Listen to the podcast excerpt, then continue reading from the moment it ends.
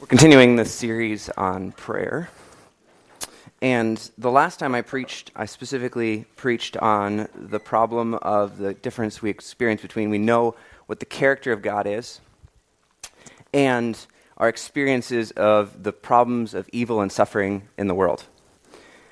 And I'm going to continue that today, but if you are in the midst of something like that, um, the sermon may not be quite as Um, apropos for the situation, and I suggest you go back and listen to the other one. Not because it was so great, but I think it just addresses the, the situation slightly differently. I actually intended to preach this sermon last time, and the Spirit said, no, you have to preach this other one first. So this is where this is where we are. Um, one other one other statement before we pray. Um, for those who don't know me, I like to open it up for questions at the end. So if you think of something along the way, you want to ask a question, I, that's actually my favorite part of the whole thing. So, let us pray. Lord, I just thank you so much that uh, we get to gather corporately together with you. Lord, I thank you so much that you sent your Son for us, to redeem us, to bring us back to what you intended us to be. And so, Lord, we just um, we just glory in the fact that you are who you are, and that your character is consistent and faithful and good. Amen. So I want to start out with a couple questions this morning. The first one um, is a little loaded. If God's will is already decreed, and he already knows what he wants, and he's going to get it anyway, then what sense does it make to ask him for things? This is the problem of petitionary prayer. And if we don't understand what's going on in Scripture, this question can make it feel like, what's the point of praying? So, do we pray to God to inform him? Do we pray to God to give him more power? Do we pray so that it makes so that it makes God do good things in the world that he doesn't already want to do? No, all those questions are no, right? So let's come at this from a slightly different angle, again, coming from the question of the experience we have with evil.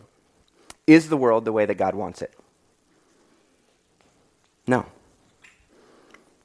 So then the question becomes, does God have unmet wants or desires? Does he? This is important, because if we answer no, then we've got a big problem, because the answer is yes, he does. He has unmet wants and desires. Is the world the way God wants it? Does God have unmet wants or desires? Yes. If we answer yet, no to that question, then we instantly get into the problem of then Genesis three and the sin is something God wanted. And now everything after it also is things God wanted. And we start attributing bad things to God because we prayed and they didn't turn out the way we expected, and we start saying they were God's will. God has unmet wants and desires right now. Don't attribute bad things to him. His character is good and faithful. Why in the world would we expect that this is true? And the answer is because there is someone in the garden with Adam and Eve that's also involved in the situation, right? The snake. And so there is a conflict that is started there that continues to fl- work as we move through the Bible. Now, this conflict, I'm going to lay out some points that I want to sort of like, we'll build out as we go, but these are fundamental to what we're going to look at here. One, God is all-powerful. Two, spiritual evil, and just spiritual beings in general, are autonomous and can choose to be disobedient to their creator. They get choice just like we do. Three, the conflict with spiritual evil cannot be a conflict of power because only God is all-powerful. Okay? So if this is a, there's a conflict, it can't be a conflict of power. So what's the conflict about? The conflict is about God's character. And if your king or anyone else and you are trying to demonstrate your character and someone's accusing you of something, you can't beat them down as proof of your character. There are other ways you have to demonstrate it. And so God will demonstrate who he is and who his true character is. Number five, there are rules to this conflict. And finally, number six, God works with the heavenly host to rule. So we'll start in Ephesians six this morning. And this will be the sort of the proof text for where we're going to go. Starting at verse ten. Finally, be strong in the Lord and in the strength of his might. Put on the whole armor of God, that you may be able to stand against the schemes of the devil. For we do not wrestle against flesh and blood, but against the rulers, against the authorities, against the cosmic powers over this present darkness, against the spiritual forces of evil in the heavenly places. Therefore, take up the whole armor of God, that you may be able to withstand in the evil day, and having done all, to stand firm. Stand therefore, having fast, fastened on the belt of truth, and having put on the breastplate of righteousness, and as shoes for your feet, having put on the readiness given by the gospel of peace. In all circumstances, take up the shield of faith, with which you can extinguish all the flaming darts of the evil one, and take the helmet of salvation and the sword of the Spirit, which is the word of God, praying at all times in the Spirit with all prayer and supplication. So that's our proof text for this morning. Now, I find this useful to think about it like this. If you were going to learn a game, and you wanted to learn this game, and there were no written rules down to how to learn the game, one of the best ways you could learn is to watch other people play. Makes sense? Now, if you were trying to watch this game and someone's play, there's people playing, and you only get to see sneak peeks of what's going on. So the game goes, and then all of a sudden it's covered up, and you don't get to know what's going on, and then every once in a while it's revealed again, and you're like, ah, I think, maybe, and then it gets covered again. So you get to keep seeing those peaks of what's going on in the game. This is very much like the way the Bible shows us supernatural warfare. We get to see peaks of what's going on in the conflict, and then the sh- the, the sheet is lowered again. And we're going, okay, maybe? I think I picked up something there. So in the same way, we're going to sort of look at it this way, which is, here's the game, peak, and then it's going to get covered again. We're trying to pick out, figure out, how does this game play? How does it work? How does this conflict work? And what's our role in it? So a great place to start, always, is Genesis three. Genesis three is the snake comes to Eve. And the thing he states is that if you eat of this tree, you will be like God. You will know good and evil. So what's at the heart of what he's insinuating? He's holding something back. God's character is at question. Do we trust God's character enough to trust what he's doing? Or will we not? And so Eve doesn't, and Eve takes the thing she shouldn't. The timing is wrong. And so the character of God is is what is at question that is being brought forward. Will humanity trust God and therefore image out the true nature or character of God or not? Is that what's going to happen? So there was our first sort of peak. There's character going on. There's a question of that. There's also these weird character going on with snake. As it go- builds on, we're going to obviously see that that, that being is a supernatural element that is going on in the world, and that we're interacting with that in some se- some sense. The next one that we get is, instead of sort of like uh, a peeling back of what the game is, the game actually moves into another into another spot we didn't expect. And so all of a sudden, here we are, Abram is sitting, and he sees two angels and the angel of the Lord coming. So now all of a sudden the game has moved, and it's now in a different place we expected it to. Here's the game going on. And so God comes, and he talks with Abram, and he sends the two angels on to Sodom and Gomorrah. So now there are more characters going on, and it is not just God who's functioning, but he's also allowing other characters to work and operate in his stead. So we picked up a little bit more of the rules of the game. There is something going on, and God is not the only sole uh, person or individual that is part of this conflict. And there are in, or there are beings that are both for and against God, and both sides are going on it, going on. And the game doesn't stay in just one realm. Now all of a sudden, there's overlap. So no, I'm going to go to Job next, but before I do that, because I love Leviticus so much, I have to at least once mention Leviticus. Leviticus is, by by just the way it works, it is embodied theology. And so as we're moving through, we would notice, for instance, that the cosmic conflict that I'm talking about isn't explicitly stated, but the way God lays out the whole structure of the thing is that as you move outside of the camp, you move into the realm of sin and death. And as you move closer into the camp, you move into life and lit, and, and good things. So as you move out there, away from God, you are, you're moving into something else. You choose. Whose camp will you be in? What is that? What's going on with that? And so there, you know, the idea is, is, you know, the whole land of Israel then becomes the spot where God's presence is, and outside is a realm of sin and death. Which is why, like David, David's praying, and he goes, you know, when he's in with the Philistines, he's going, I can't pray to you in the same way, because there's something about the way that that's going on. So there's something about the theology that's being set up. And so that's my my little love of, of Leviticus. Sorry, moving on. Job, chapter one, verse six. Now there was a day when the sons of God came to present themselves before the Lord, and Satan also came among them. The Lord said to Satan, from where have you come?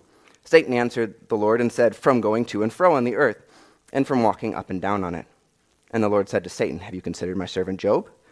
There is none like him on the earth, a blameless and upright man who fears God and turns away from evil. Then Satan answered the Lord and said, does Job fear God for no reason? Have you put, not put a hedge around him and his house and all that he has on every side? You have blessed the works of his hand, and his possessions have increased the land, but stretch out your hand and touch all that he has, and he will curse you to your face. And the Lord said to Satan, behold, all that he has is in your hand. Only against him do not stretch out your hand. So Satan went out from the presence of the Lord. So here again, we get a little peek of what's going on. And in this case, we get to see some dialogue going on. We get a question again of what is, oh, sorry, here, look. I'll tip it some. I know the game's hard to see, and it's going to slide on me, but oh well. I, I was tempted to make it move as we go, but never mind. So here we go, and we see that the conflict is now has rules, because Satan says, you won't let me do things to him. And so God says, fair enough. Here's the rules. I'm going to adjust them slightly, and now there's another step that you can do. So there are things that have There are rules, and clearly everyone is somehow aware of them, but we've never been told what those rules are. But they're going on.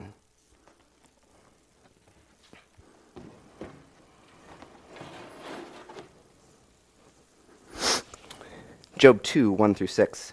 Again, there was a day when the sons of God came to present themselves before the Lord, and Satan also came among them to present himself before the Lord. And the Lord said to Satan, from where have you come? Satan answered the Lord and said, from going to and fro on the earth, and from walking up and down on it. And the Lord said to Satan, have you considered my servant Job? There is none like him on the earth, a blameless and upright man who fears God and turns away from evil. He still holds fast his integrity, although you incited me against him to destroy him without reason. Then Satan answered the Lord and said, skin for skin, all that a man has he will give for his life, but stretch out your hand and touch his bone and his flesh, and he will curse your face. And the Lord said to Satan, behold, he is in your hand. Only spares life. So the rules are continuing to be slightly adjusted in this case. Job is still not aware of any of it. He's completely oblivious to what's going on. He doesn't get to know. Even by the end of it, he isn't told. He's completely out of the loop. He just knows something's changed, and all of a sudden, things aren't what they match up to. But again, we get to see this. This it's still a conflict of God's character. Will humans serve God only because of blessing? Or will they serve them him anyway, because of who they know he is? And that's part of the question of what Job puts forward to us. So again, we get to see this peek and look at what's going on. So one of the ways I find useful to think about this um, is to imagine that this conflict, cosmic conflict is like uh, a baking show, which may seem a little strange. So it's like a cosmic baking show. If you've watched one of these baking shows, as they're going, the contestants will often be given a, uh, a set of ingredients and said, make this thing. And sometimes there's a very, you know, unique ingredient they have to include in it. There are rules and constraints of exactly how they're going to make the thing, but then they get to be creative with that. And so in the same way, every time God covenants with people, he instantly puts certain boundaries and limitations on himself. That's just the way he, he operates. It's not because he couldn't choose to ignore them, but because of his very character, he will not make those statements and then go against them. He chooses to work within those bounds, and yet he still can't be constrained, right? So here we are. We now have a another way to think of this as a cosmic baking show. I know that's, you're going to remember that for the rest of your life. Consider, for instance, First Kings twenty-two, nineteen to twenty-three. This is King Ahab, right? He has been done so many bad things that God has, is bringing judgment on him. And this King Ahab and another king are going to go to war.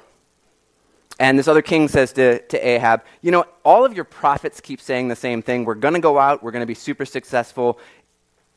Do you have anybody else?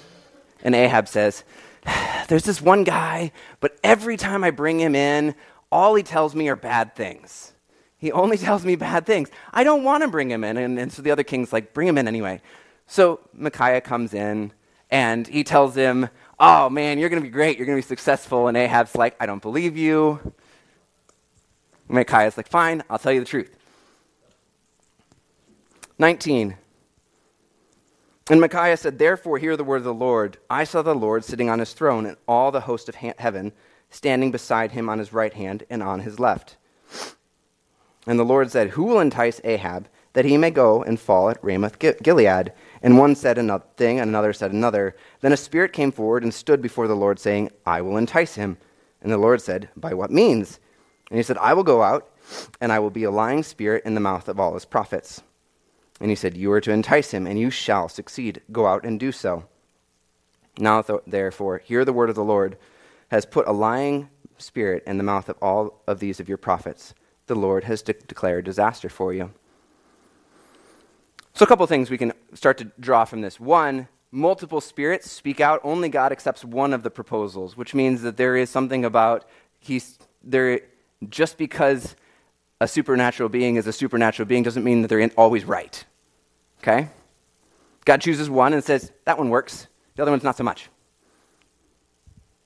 Nothing super sh- surprising about that.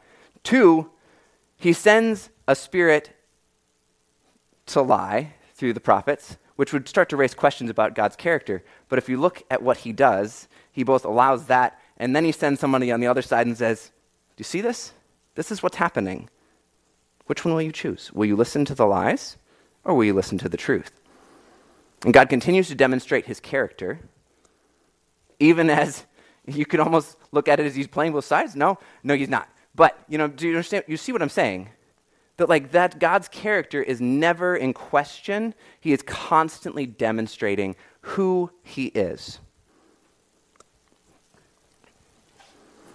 Daniel four, thirteen to seventeen. I saw in the vision of my head, and as I lay in bed, and behold, a watcher, a holy one, came down from heaven. Oh, I'm sorry. Um, Nebuchadnezzar has a dream, and he's now telling this dream to Daniel. I saw in the vision of my head, and as I lay down, and behold, a watcher, a holy one, came down from heaven. He proclaimed aloud and said thus, chop down the tree and lop off its branches, strip off its leaf and scatter its fruit. Let the beasts flee from under it and the birds from its branches, but leave the stump of its roots in the earth, bound with a band of iron and bronze, amid the tender grass of the field. Let him be wet with the dew of heaven. Let his portion be with the beasts in the grass of the earth. Let his mind be changed from a man's, and let a beast's mind be given to him, and let seven periods of time pass over him. The sentence is by decree of the watchers, the decision by the word of the holy ones. On that end, that the living may know that the Most High rules the kingdom of men, and gives it to whom he will, and sets over it the lowliest of men. So here we get to see these watchers, these holy ones, making this proclamation. Daniel later on goes, as he's interpreting it, makes it clear that this proclamation, though stated by these watchers, these holy ones, are still from the Most High God. So God continues to not just work solely through just his actions, but allows others to rule with him, to function with him. This group-oriented approach is just a consistent theme as we go through. God is not just solely running the creation by himself, but he is working with others. So this this theme, this idea of working with others, of not just God, but the fact that there are others there that he is working with, begins to be start, started to teased out even more in the Psalms. For instance, Psalms eighty-nine, six through eight. For who in the skies can be compared to the Lord? Who among the heavenly beings is like the Lord? A God greatly to be feared in the counsel of the holy ones, and awesome above all who are around him. O Lord, God of hosts, who is mighty as you, O Lord, with your faithfulness all around you. So here he is in the counsel of the holy ones, those watcher, that holy one. He is in this courtroom scene where he is king, he is judge, and there are others who are operating as his court with him. Psalm eighty-two, verse one, God has taken his place in the divine council. In the midst of the gods, he holds judgment. Job fifteen, verse eight. This is, this is when Job's friends are questioning Job's claims that he's innocent. And Job is very, like the book of Job is very clear. Job's innocent. He's not done anything to bring this on himself. But his friends are very sure that he's wrong about that. And so at one point, one of his friends says, have you listened in the counsel of God? And do you limit wis- wisdom to yourself? He's like, are you seated up here in these, this council? And the answer is no, because Job never gets to see these council room scenes going on. But we do. We get to see peaks, flashes, what's going on. We get to have this game exposed a little bit. What's going on? How's it working? Daniel seven, nine through ten. And this is, this is again, this, this big vision. Daniel is seeing these beasts that have come up out of the waters. And so this is after this fact, and it says, and as I looked, thrones were placed, and the Ancient of Days took a seat. His clothing was white as snow, and the hair of his head like pure wool. His throne was fiery flames. Its wheels were burning fire. A stream of fire issued and came out from before him. A thousand thousand served him, and ten thousand times ten thousand stood before him. The court sat in judgment, and the books were opened. Get to see this constant theme of God and his counsel, his court, sitting in judgment and operating in such a way that it's not just God who's operating this way by himself, just solely, but there are others who work with him. A quote from Michael Heiser on this. What does God need with a council? This is an obvious question. Its answer is just as obvious. God doesn't need a council, but it's strip- scripturally clear that he has one. The question is similar to another one. What does God need with people? The answer is the same. God doesn't need people, but he uses them. God is not dependent on humans for his plans. God doesn't need us for evangelism. He could save all the people he wanted to by merely thinking about it. God could term- terminate evil in the blink of an eye and bring human history to the end he desires at any moment, but he doesn't. Instead, he works for his plan for all things on earth by using human beings.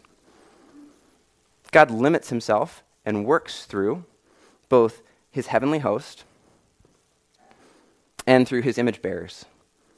And in both cases, they can choose to either be what they were intended or to be less than they were intended. While God is ultimately sovereign, he chooses to rule with others. Now, at this point, we've seen lots of characters who are in the scenes.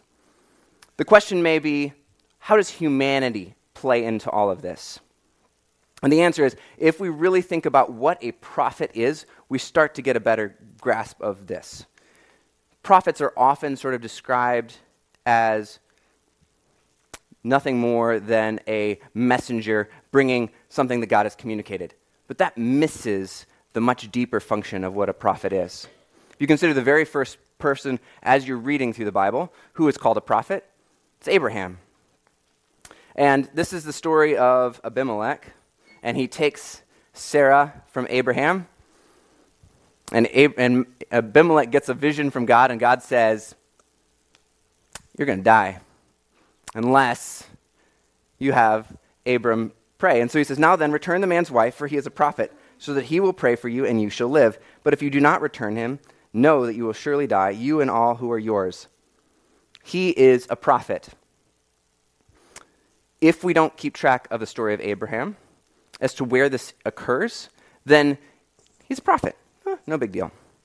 But if we keep track of the fact that this happens right after we see this very same situation with Sodom and Gomorrah, and God talks with Abram, and he tells him, am I going to hold anything back from you? No, I'm going to tell you what's going on. So he tells him, and Abraham doesn't just sit back. He starts to talk with God and converse and say, what about this? Can we, you know, these type of things. So prophets are not just someone who, who just receives a message and passes it on. Prophets are people who are invited in to know things deeper, to be invited into the council. And if you think about any of the other prophets as you're going forward, Moses, how many times does he go and meet with God in crazy ways? Isaiah has the vision in the temple where he thinks he's going to die because he knows he, where he's not where he's supposed to be.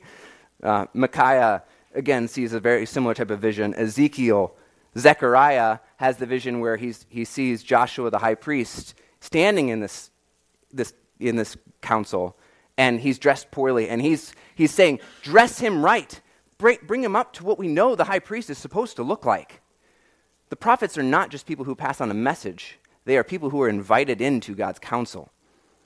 Amos, the same thing, seems very similar to, to, to Abraham. He starts negotiating with God. He starts having this, you know, God says, here's what's going to happen to Israel. And Amos is like, Lord, it's too much. And God says, okay. And so they start to have this dialogue back and forth. These prophets are not just something that just gets, every once in a while gets a message, hey, here, here, here you go. No, they're invited into something much more. So we have this, this confidence that we see some humans who have matured so much, they are imaging out God faithfully, and yet not fully, right? And so we get to see this these prophets who are flashes of what we hope humanity will be. And so then, then if we continue on in Daniel seven, a lot of this starts to come even more clear. Verses thirteen and fourteen. I saw in the night vision, and behold, with the clouds of heaven there came one like a son of man. And he came to the Ancient of Days and was presented before him. And to him was given dominion and glory and a kingdom that all peoples, nations, and languages should serve him. His dominion is an everlasting dominion, which shall not pass away, and his kingdom one that shall not be destroyed. So here comes this one like a son of man riding on the clouds. Now every other time someone's been riding on the clouds, it's God. And so we're like, whoa, hold up for a second. There's some guy who's riding on the clouds, and he seems like a God character, and he sits down and starts, he starts ruling. He's given dominion. And then if we keep on into eighteen and nineteen of the same chapter, but the saints of the Most High shall reserve, receive the kingdom and possess the kingdom forever and ever.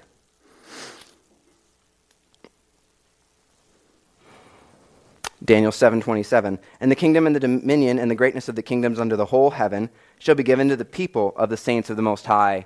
His kingdom shall be an everlasting kingdom, and all dominions shall serve and obey him. So if we're here at this point, we now have a human figure who has so broken what we, or surprised us into what these characters are. Now we have one who's like this, and now we have a promise that the saints of the Most High are going to rule with him. We're wondering, who are these saints of the Most High? And so we get, continue on to Matthew twenty-six, sixty-three to sixty-five. And Jesus is standing now in front of the high priest on trial before the crucifixion.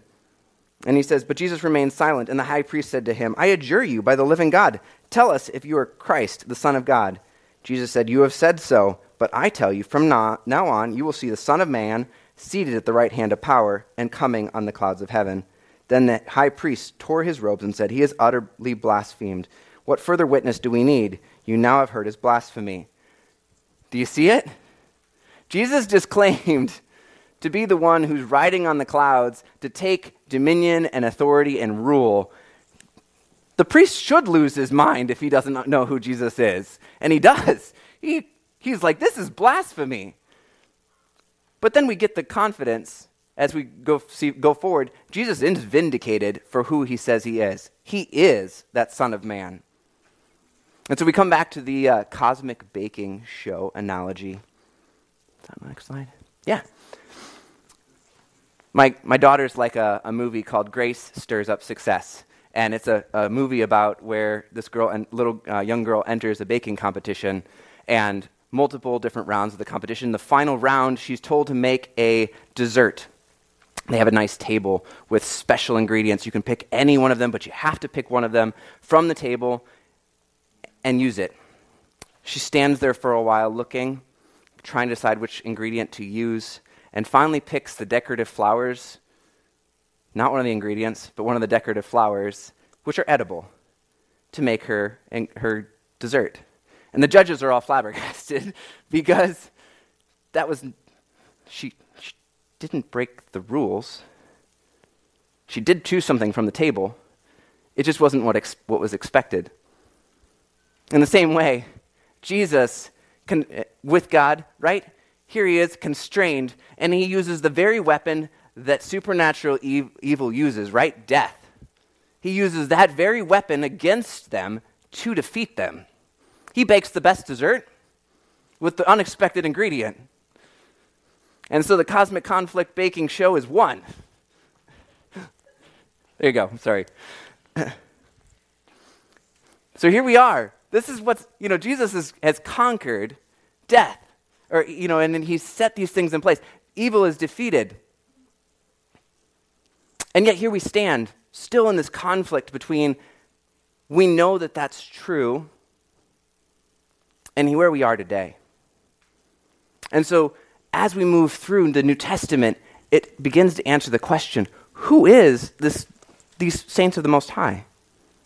And it answers that question in a variety of different ways. As we've been reading through these different passages, we've gotten different titles, sons of God, holy ones. These titles are titles that then start to be used in the New Testament. Jesus answering the question of, talking about the resurrection, says, those who are sons of the resurrection are sons of God. Often I feel like when we talk about sons of God, the way we often use it in the church, it ends up being becoming the uh, politically incorrect way of saying children of God. But if we pay attention to the Old Testament and the titles that are going on there, all of a sudden we go, no, that's not, it, it's not about being politically incorrect. It's about recognizing what the titles are. You are sons of God. You have been invited into this council. Paul makes it clear in Romans eight, those who have the Spirit inside of them are sons of God.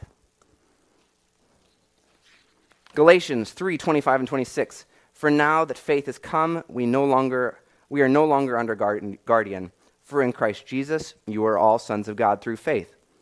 Sons of God is a constant mantra. You are sons of God. Another one that we often gets lost, I think, in translation here is we are called saints. For instance, Ephesians one one. Paul, an apostle of Christ Jesus by the will of God, to the saints who are in Ephesus and are faithful in Christ Jesus. That word saints literally means holy ones. For instance, in Jude one fourteen, exactly the same word, it was also about these that Enoch, the seventh from Adam, prophesied, behold, the holy ones, the Lord comes with ten thousand of his holy ones. That holy ones is exactly the same word used in Ephesians one. They're constantly making the claim as you move through the New Testament that you, you are one of the prophets. You are seated in the council. You have been invited in to this unseen discussion. And if you walk with the Spirit, you are part of that. If you want to get good at this game and you don't know the rules, who better than have the master who knows all the rules teaching them to you? If you walk by the Spirit, the box is removed. You may not always know all the rules, but you can ask who the rules are from. How does this game played? The Spirit tells you. Now, all of a sudden, all of Ephesians starts to t- start to click together and lock in. Very beginning of Ephesians, we start being called saints. We're told Jesus is seated in heavenly places. Ephesians two, four through seven. But God, being rich in mercy because of the great love with which he loved us, even when we were dead in our trespasses, made us alive through Christ. By grace you have been saved and raised up with him and seated with him in heavenly places in Christ Jesus, so that in the coming ages he might show the immeasurable riches of grace and kindness toward us in Christ Jesus. We've been seated in heavenly places. This isn't one of those stadium things where you're like, man, I really hope I'm close enough to the bathrooms and the seats are comfortable. That misses the point. You've been seated in heavenly places, not as an ob- observer, but as an active participant in this conflict. If you don't know the rules, the rules are open to you through the Spirit. He can teach you and guide you how to function. Ephesians three, eight through thirteen. To me, though I am the very least of the saints, this grace was given to preach to the Gentiles the unsearchable riches of Christ, and to bring to light for everyone what is the plan of the mystery hidden for ages in God, who created all things, so that through the church the manifold wisdom of God might now be made to know the rulers and authorities in the heavenly places. This was according to the eternal purpose that he realized in Christ Jesus our Lord, in whom we have boldness and access with confidence through our faith in him. So I ask you not to lose heart over what I am suffering for you, which is your glory. So here are these rulers and authorities. And we're to teach, we're to demonstrate what is this manifest wisdom. And then if we come back to Ephesians six, all of a sudden again, we start to see this thread of heavenly places. We're now seated in heavenly places. And all of a sudden when we're being told, finally be strong in the Lord, in the strength of his might, put on the whole armor of God that you may be able to stand against the schemes of the devil. For we do not wrestle against flesh and blood, but against the rulers, against the authorities, against the cosmic powers over this present darkness, against the spiritual forces of evil in the heavenly places. And so when you pray, you're not praying as someone who has no authority. You are brought into this council. You have been invited to be part of the conflict, and if you don't know the rules, you're able to find them out and then be able to function and operate fully and truly as what you are, sons of God and saints.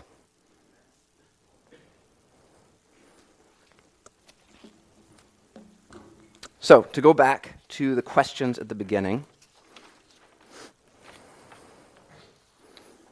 if God's will is already decreed and he already knows what he asks, what he wants, and he is going to get it anyway, then what sense does it make to ask him for things? Because God joins himself to us.